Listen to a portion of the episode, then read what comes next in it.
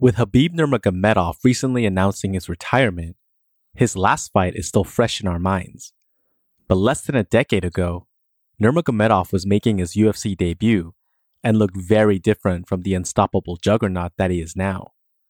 Before he found a home at American Kickboxing Academy, before he could even speak English well, Nurmagomedov was just another wrestler from Russia trying to make a name for himself. People couldn't point to Dagestan on a map and still can't. But fight fans around the world now know what kind of fighters a country that small can produce. Let's take a walk down memory lane and see his first UFC fight again with fresh eyes. To hear the full episode or to watch it as a video breakdown, subscribe at patreon.com slash southpawpod. On the night we kissed and I can't remember what I ever